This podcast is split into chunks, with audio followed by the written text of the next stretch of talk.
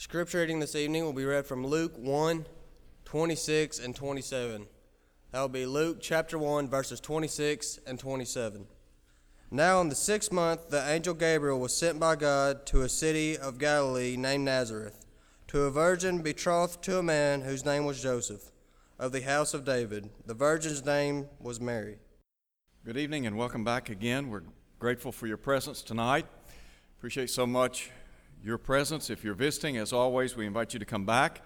We are having a dinner following our service tonight, visitation dinner, and if you are visiting, we'd love to have you come and be a part of that. I was asked just a moment ago by Brooke Howard if I still had toilet paper in my trees, and just so you'll know, I still do. Wasn't able to get it all down, but that's okay. As a matter of fact, when I rounded the corner this morning, I could see it blowing. And uh, it looks like a ship with tattered sails. It's amazing how high toilet paper can go. There's a really good roll up near the top of one of the trees, and I'm hoping that at some point in time it'll shake down and I can carry it inside.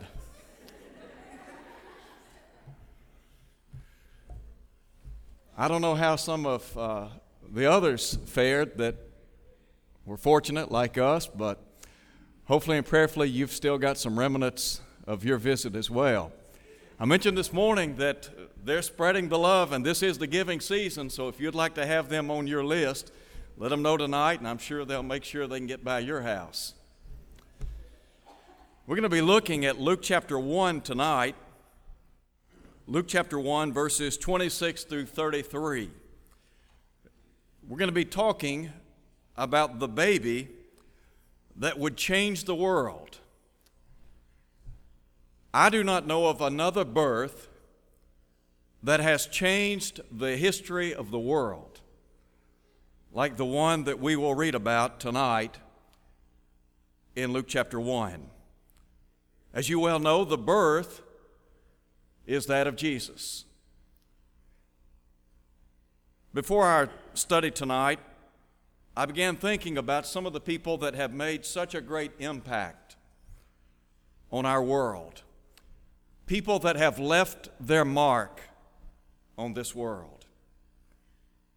In 1928, Alexander Fleming has been credited with inventing penicillin. Many of us have been the recipients of his great work. I have a brother that, as a baby, probably would not have made it had it not been for that drug. Many of you have been blessed by that drug and by the efforts of Mr. Fleming. Thomas Edison, credited with the invention of the light bulb. I do not know of any of us that do not really enjoy the fruits of his labor. And then Alexander Graham Bell, the inventor of the telephone, and we use it every day. These are individuals that made a profound impact upon society upon the lives of countless numbers of people. Willis Carrier developed the modern electrical air conditioner. Seems somewhat trivial, and yet for us it is not just a necessity, but it's a luxury as well, isn't it? Because there are a lot of folks that don't enjoy the blessings of air conditioning. And if you really want to know how important it is, wait till mid August. If your air conditioning unit goes out, I know who you'll have on speed dial. We've been very blessed.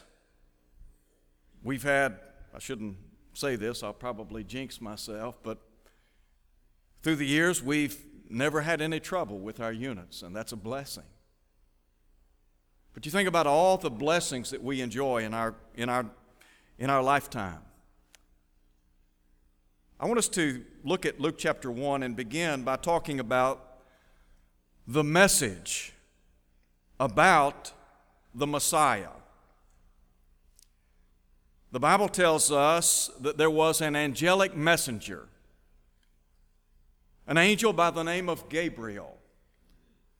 This is not the first time we read about Gabriel. He was spoken of back in the book of Daniel. There are only two angels that I know of that are identified by name Gabriel and Michael. Gabriel had the opportunity to visit with Mary, the mother of Jesus. If you look at our lesson text, you'll find that this angelic messenger was sent to a specific place. Note, if you would, verse 26. Now, in the sixth month, the sixth month here refers to, by way of chronology or dating, it goes back to the conception of John the Immerser by Elizabeth, his mother. Gabriel was sent by God to a city of Galilee named Nazareth. Angels are said to be ministering spirits, and they are used by God, according to Hebrews chapter 1, verse 14 to minister to those who are heirs of salvation. We are the recipients of the blessings of redemption.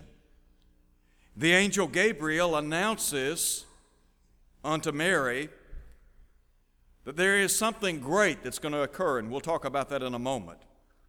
Nazareth was located about 50 miles or so north of Jerusalem.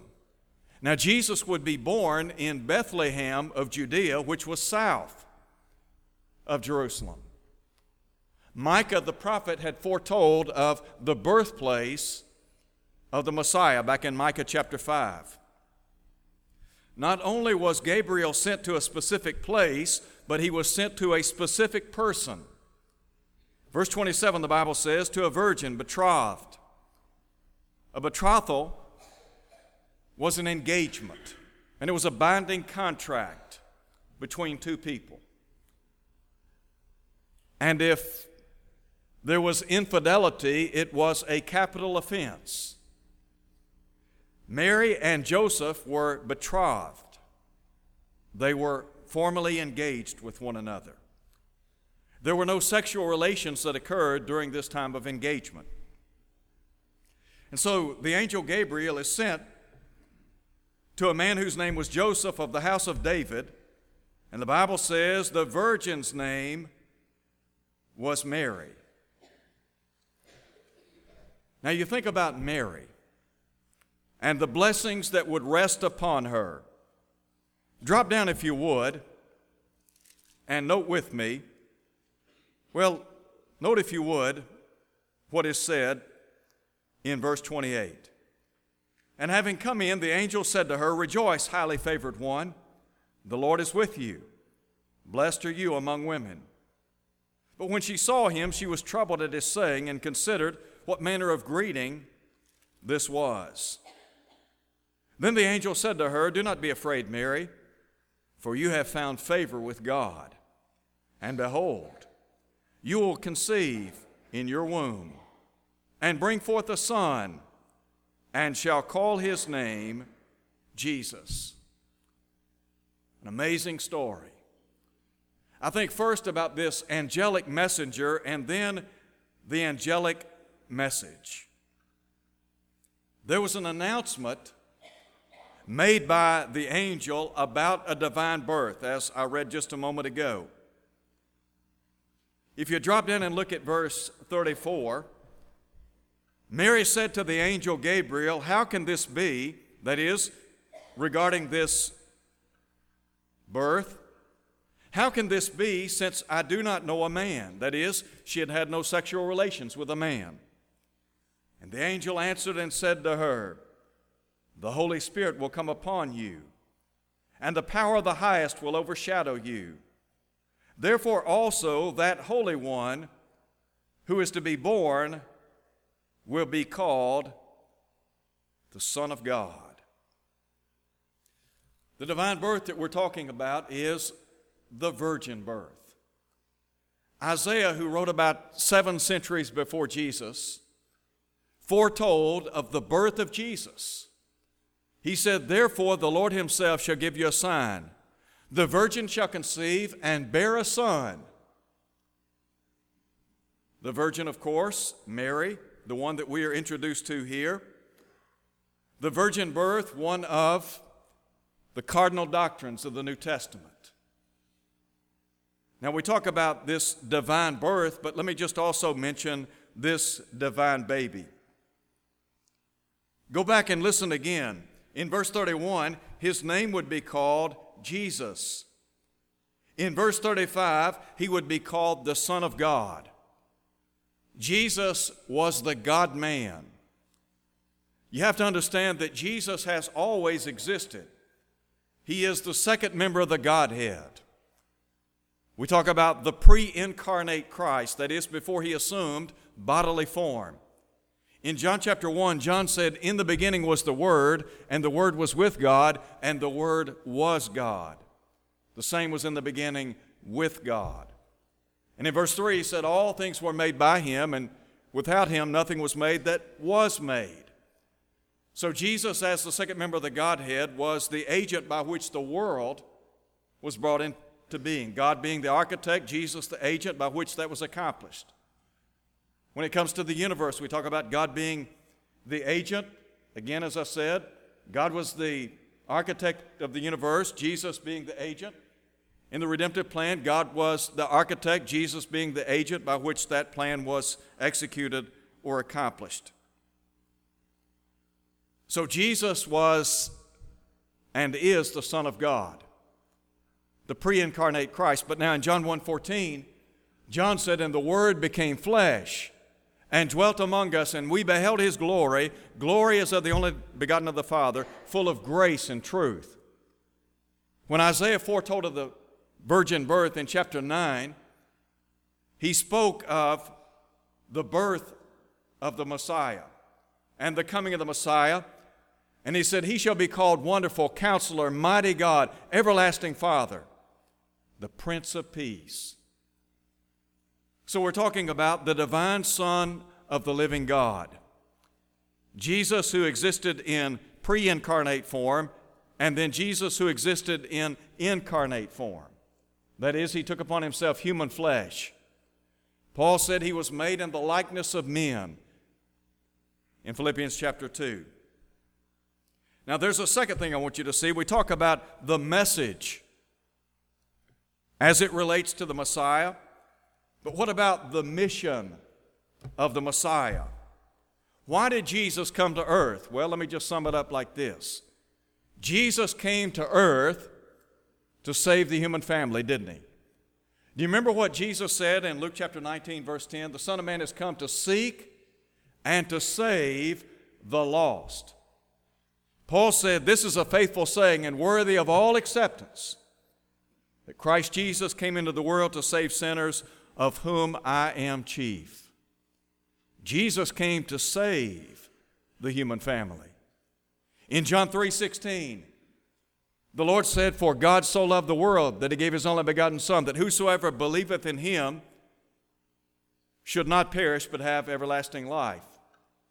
For God sent not the Son into the world to condemn the world, but that the world through him might be saved. In 1 John chapter 4 verse 14, John said, "We have seen and testified that the Father has sent the Son to be the savior of the world." In Luke chapter 2, following the birth of the Christ,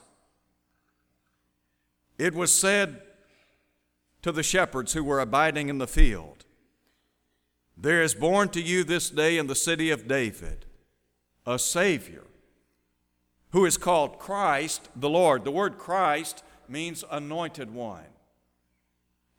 When you talk about Christ, the anointed one, what you're saying is he is the Messiah, that long awaited Son of God.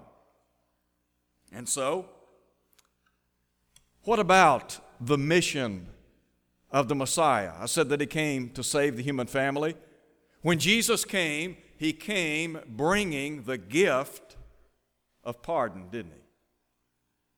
When we talk about the redemptive plan of God, the heart of the redemptive plan is what? Salvation. And undergirding salvation is freedom from sin, the forgiveness of sin.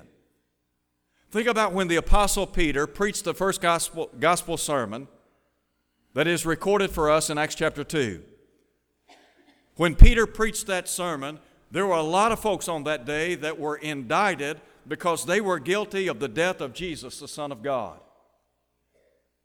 And Peter said, when they cried out, Men and brethren, what shall we do? He said, Repent and be baptized in the name of Jesus Christ for the remission of your sins. That is, so that you might enjoy forgiveness. John said in Revelation chapter 1, verse 5, Unto him who loved us and washed us from our sins by his own blood.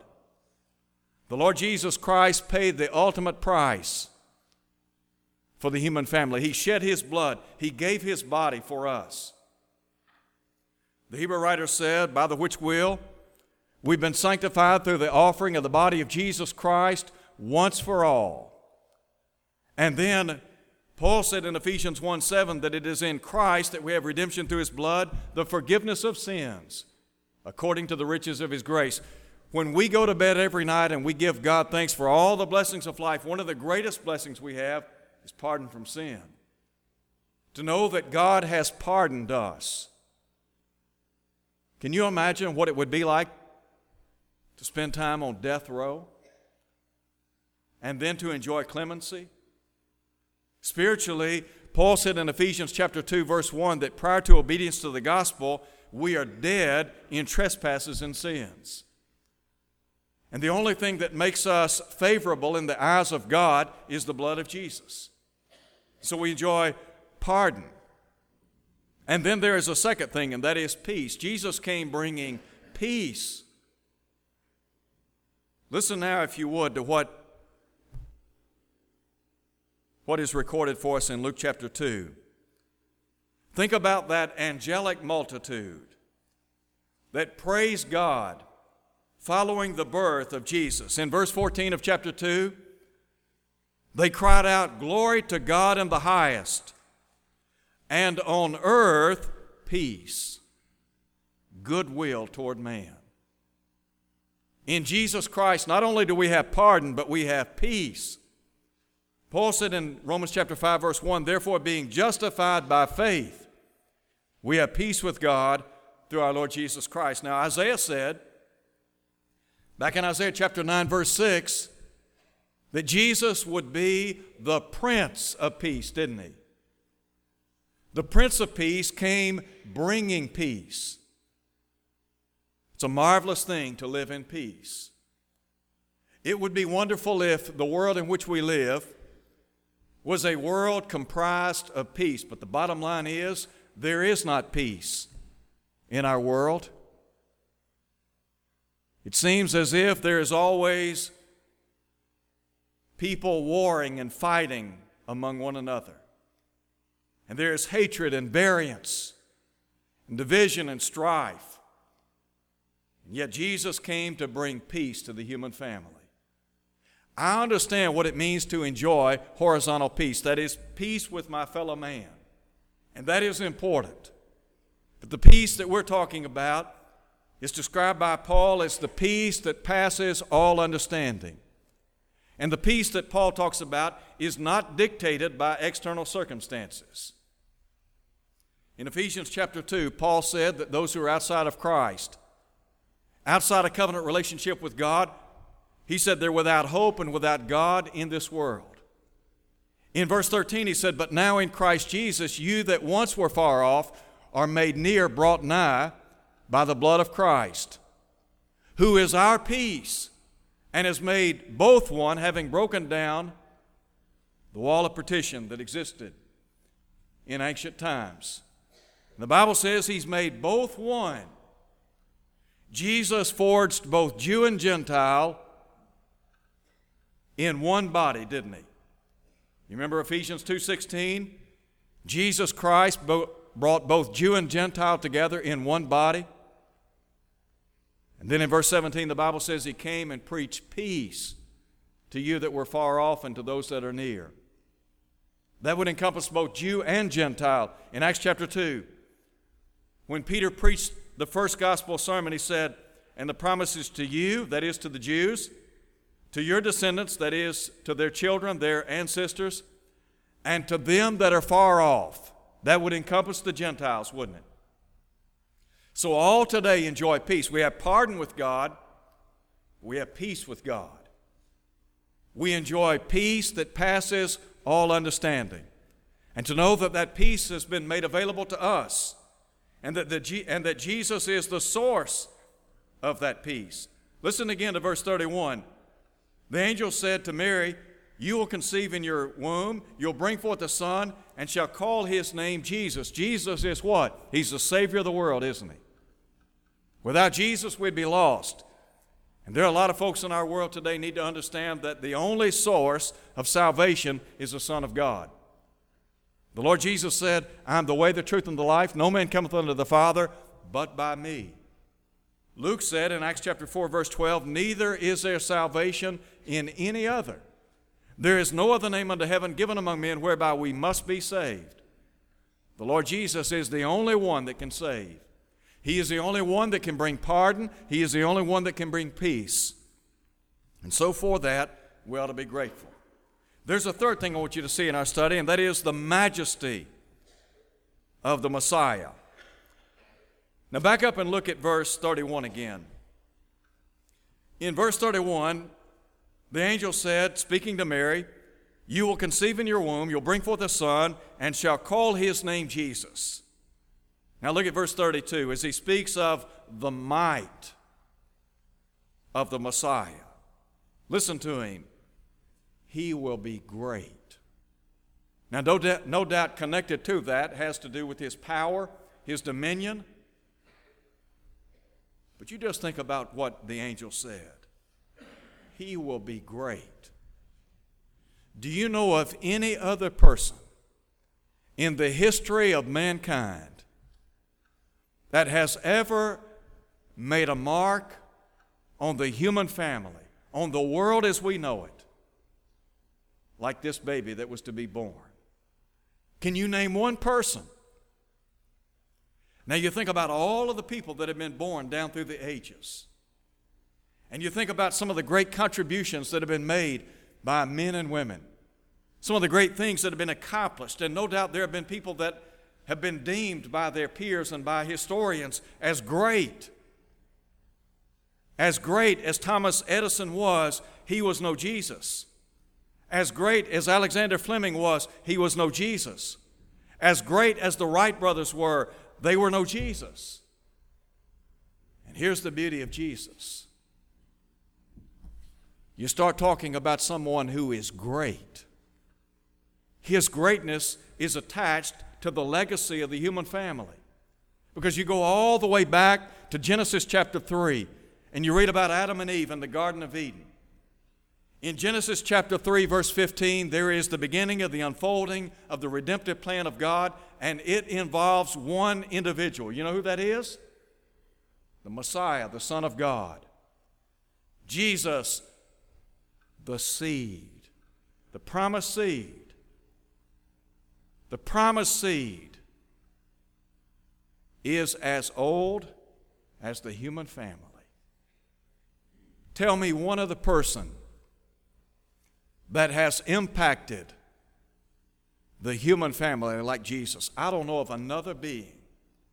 There have been people that have made their mark politically, socially, medically. There have been people that have no doubt made many, many contributions to the human family, but all pale in comparison to the Son of God. As great as Elvis Presley was in the eyes of the world, and the fact that he is revered by many, his death, his birth, often remembered by people. People have been remembering that death for what? Nearly 40 years? 40 years is nothing in comparison to the life of Jesus and the impact that he has made on the human family. So I think about his might his greatness, and then his monarchy. You have to understand that Jesus is a king, isn't he? First, his throne. Listen, if you would, again to what the angel of God said He will be great, and he will be called the Son of the Highest. And the Lord God will give him the throne of his father David. In 2 Samuel chapter 7, God made a promise to David. He told him that when he rested with his fathers, he would establish or set up his seed after him that would proceed or come forth from his body, and that he would establish a kingdom. And he said, I will build an house for my name. And he said, His throne, his kingdom shall be forever, didn't he? Did God fulfill that promise? In Acts chapter 2, when the Apostle Peter preached on Pentecost Day, he talked about the resurrection of Jesus Christ and the fact that Jesus had been raised to sit upon the throne of David in verse 30. You're not talking about a physical throne. And there are a lot of people in our world today that misunderstand the spiritual nature of the kingdom of God. It is not an earthly kingdom. We're not looking for an earthly kingdom. The kingdom of God, as Jesus said in Luke chapter 17, comes not with observation. It is a spiritual institution. Jesus himself said to Pontius Pilate, My kingdom is not of this world. The kingdom is here. The Lord Jesus is reigning upon his throne. He is upon the throne of David, but his throne is where? Not on earth, it's in heaven. And the Lord here, through the angel Gabriel, is saying the Lord God will give him the throne of his father David. So we think about his throne and then his tenure. Now, before we talk about his tenure, let me just say this. Jesus Christ is now sitting at the right hand of God. He has been exalted. As he sits at the right hand of God, he functions as the king over his kingdom. Now, you can't be a king unless you have a kingdom, can you? You have to have a kingdom. When Paul wrote in 1 Timothy chapter 6 verse 15 that Jesus is the King of kings and Lord of lords. Could he have said that had Jesus not already at that time had a kingdom? He couldn't have said that, could he? But Jesus is the King of kings and Lord of lords. In Daniel chapter 2, verse 44, Daniel foretold of a coming kingdom. So I want you to listen to what verse 33 says. Speaking of Jesus, and he will reign over the house of Jacob, that is the house of Israel, forever. And of his kingdom, listen to him, there will be no end the indestructible kingdom of God. In Daniel chapter 2, verse 44, Daniel said, In the days of these kings, that is, in the days of the Roman kings, the God of heaven is going to set up a kingdom that will never be destroyed. It shall not be left to other kingdoms or other kings. But he said, This kingdom's going to stand forever, isn't it?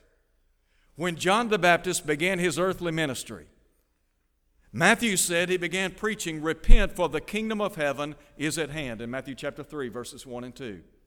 When Jesus began his public ministry, he said the same thing in Matthew chapter 4 Repent, the kingdom of heaven is at hand. In Mark chapter 9, verse 1, Jesus said to some of those who were present on that occasion, Verily, verily, I say to you, there are some of you standing here that shall not taste death till you see the kingdom of God come with power. Did the kingdom come with power? Acts chapter 2 suggests that it did.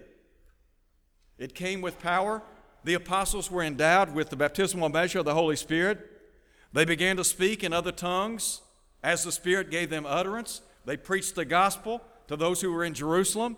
Some 3,000 people obeyed the gospel, and the Bible says in verse 47 the Lord added to the church daily those who were being saved. The saved were then added to what? The church, the kingdom of God. In Colossians chapter 1, when Paul wrote to the saints in Colossae, he said, Giving thanks to the Father who has made us meet to be partakers of the inheritance of the saints in light, who has delivered us out of the power of darkness and translated us into the kingdom of God's dear Son. What kingdom was he talking about? The church, the kingdom over which Jesus today rules or reigns. It's in that kingdom that we enjoy redemption through his blood, the forgiveness of sins, Colossians 1:14. When John wrote the Revelation in Revelation chapter 1, he said that he was in the kingdom. So we talk about the Lord's throne and the Lord's tenure. The Bible says he will reign over the house of Jacob forever. The house of Jacob, the house of Israel, is the church of God, according to Galatians chapter 6. It is the Israel of God. God's people today, the church. We are the, ble- we, are the, we are the recipients of those blessings. Because having obeyed the gospel, God has put us in the church. You think about the impact of this baby. I don't know how many people have been saved through the efforts of Alexander Fleming as a result of his invention of penicillin. But I would suspect millions of people have profited, millions upon millions of people have profited by his work. But spiritually, Jesus is the great physician. And this baby that the, the angel Gabriel talked about would have an everlasting impact on the human family. When Jesus shed his blood on Calvary, that blood went backward all the way to Adam, and it will flow forward until the end of time. The effects of the work of Jesus on Calvary are amazing. This is a baby of whom Luke records, unlike any other. The baby that literally changed the world. How grateful we ought to be for the beautiful baby of Bethlehem, as we sang a moment ago. It might be that you're here tonight and you're not a Christian. You understand that Jesus came to earth, that he lived and died for your sins. You've never taken that step to repent to turn from a life of sin, to confess the name of Christ, to be baptized, so that all your sins could be washed away. You've never done that, but you want to do it tonight, and we'd love to see that happen. We would love to see you baptized into Christ so that all your sins can be washed away. So that, number one, you can enjoy the pardon that comes only through Jesus. And number two, so you can leave here at peace with God and you can enjoy the peace that passes all understanding. Why not do what they did on Pentecost Day? Repent, be baptized in the name of Jesus for the remission of your sins. It might be that you're here tonight, you're not faithful to His cause, and maybe you would like us to pray with you and for you. We'd be happy to do that. John said, if we confess our sins, He's faithful and just to forgive us, to cleanse us from all unrighteousness. Won't you come as we stand and sing?